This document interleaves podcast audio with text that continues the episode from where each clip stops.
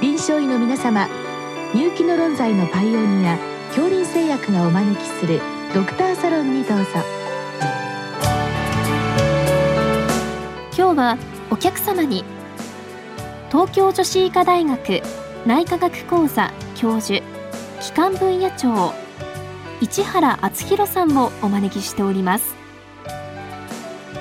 サロンドクターは青い会柏田中病院糖尿病センター長山内俊和さんです。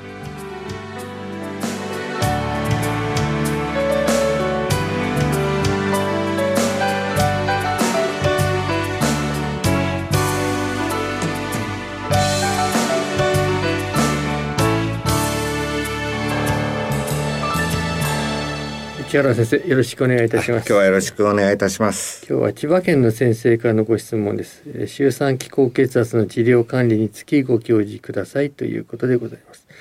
先生これは妊娠中の高血圧は昔から話題になっておりまして、まあ、昔は妊娠中毒症ですか、はい、という言い方もあったようですけど、はい、実際にこれ妊婦さんの中での頻度といいますかどのぐらい出てくるものなんでしょうか？そうですね。これは、その国の発展度と相関しておりまして、えー、まあ、発展途上国などでは、まだまだたくさん問題になるほどの数があるんですが、うん、日本においては、年々、えー、減りつつはあるんですね。えー、ただし、えー、昨今のですね、えー、晩婚化をの影響でやはり、えー、妊娠年齢が上がってきております。まあ、そうしますとやはり、えー、閉経期に近づいた年齢での妊娠出産となるともうすでに妊娠前から血圧が上がっているという方が増えてまいりました。はい、で、えー、最近のですね妊娠高血圧症候群の診断分類があ変わりまして、はい、妊娠中に、えー、高血圧を認めたものは全てが妊娠高血圧症候群という診断になるんですね。そういたしますとこの妊娠前から高血圧の方で赤ちゃんを希望されて、えー、妊娠されたという方はもうそれだけで妊娠高血圧症候群と診断されますので、まあ、いわゆるそういったことも考えていると妊娠高血圧症候群というのは今後増えていくことが予想されます。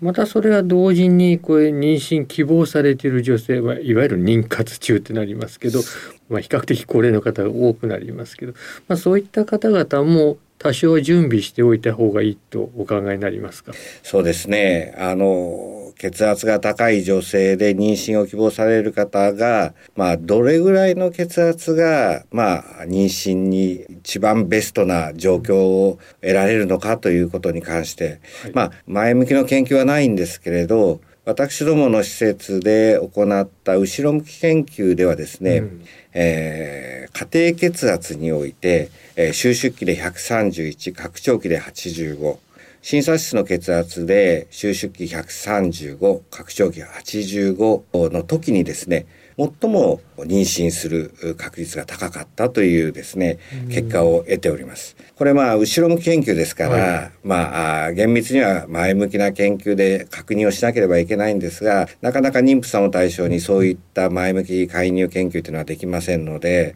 えー、まああ一つの目安としてはですね、えー、血圧の高い女性で居住を希望されるような方は、うん、まあ、先ほど申し上げた血圧値を目標に、えー、運動だとか、うん、食事減塩、まあ、そういったもので、えー、妊娠前に血圧を、まあ、あそこの値に近づける努力をしていただきたいなと思います。もしこの辺りをかなり超えている血圧のまあ、比較的若い女性ですよね。結局は来られた場合ですけど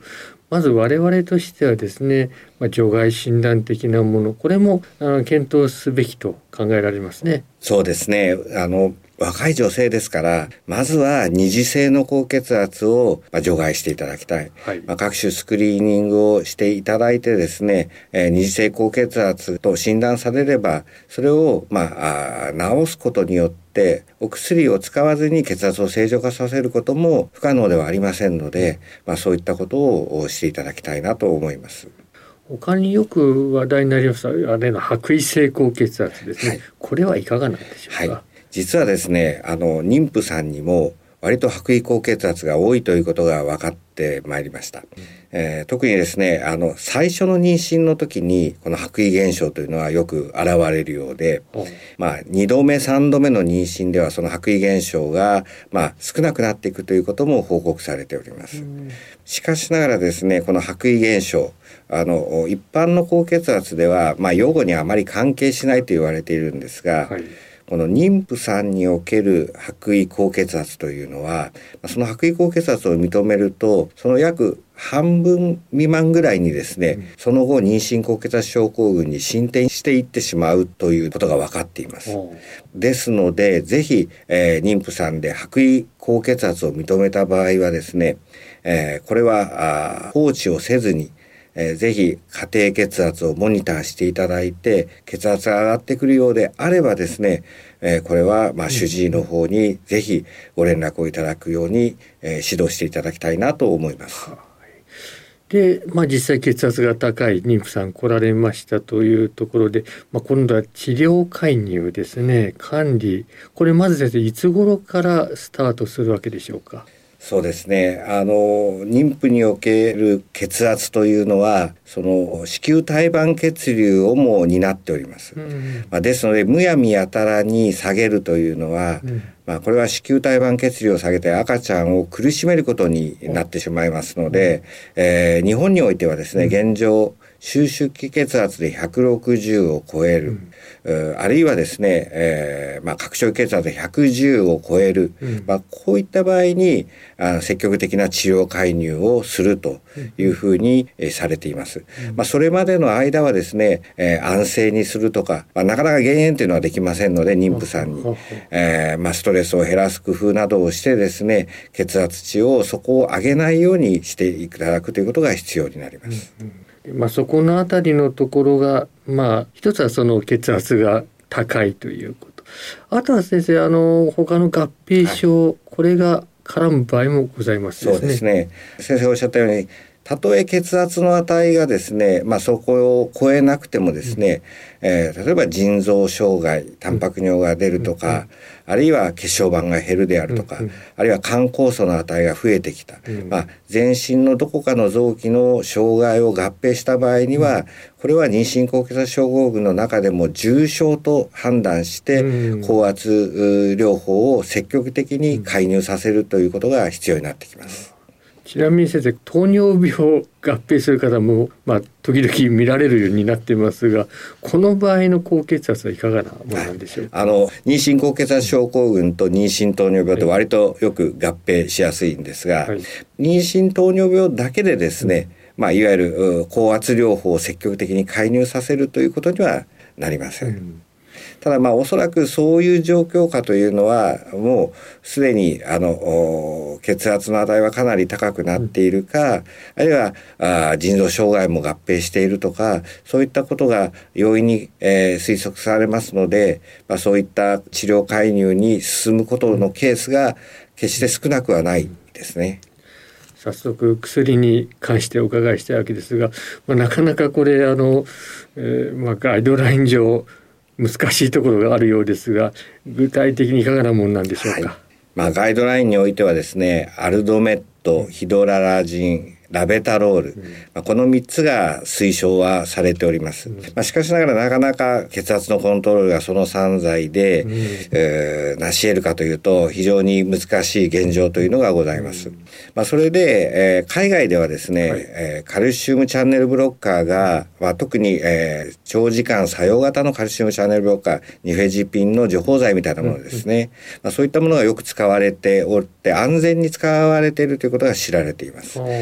でそれ日本でもそれを使うことができないかという取り組みが始まりましてもうすでに現在では妊娠20週以降はですねこのニフェジピンの除法剤は使用可能になっています。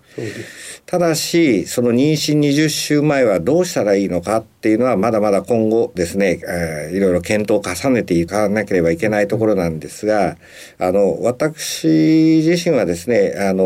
妊娠前からですね、えー、血圧が高くてニフェジピンの除法剤を使ってっていてでそれでなおかつその状況下で妊娠が成立した場合にはですねもちろん患者さんの文書での同意を得てですがこのニフェージピンの情報上をですね、まあ、使い続けるということをやっております。まあ、そのようにして安全に母児とも安全に、えー、妊娠を終える分娩するということに至る方が多いですね。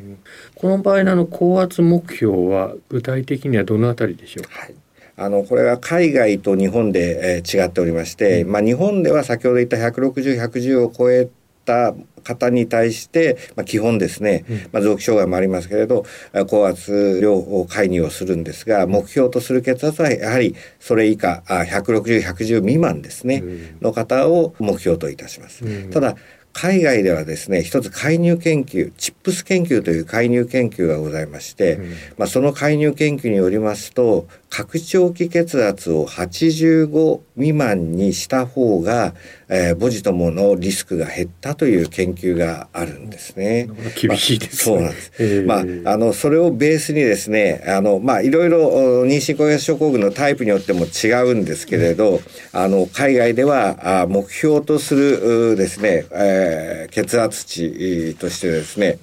例えばその妊娠のまあ高血圧高血圧合併妊娠においては収縮期で110から140拡張期で80から85に維持するように血圧を管理せよというふうに海外のガイドラインではなっております。まあ、この辺りどうするか今後少し検討ということですね。そうですね。日本においてもやはりもう少し目標血圧をしっかり下げた方がいいんじゃないかというような流れにはなっているんですけれどまだ日本でのエビデンス、まあ、そういったものがございませんので、えー、そういった方向で今日本妊娠高血圧学会で検討しているところであります。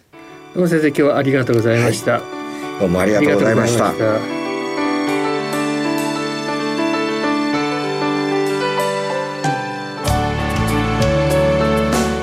今日のお客様は東京女子医科大学内科学講座教授機関分野長市原敦弘さん。サロンドクターは青い会柏田中病院糖尿病センター長山内俊和さんでした。それではこれで恐林製薬がお招きしましたドクターサロンを終わります。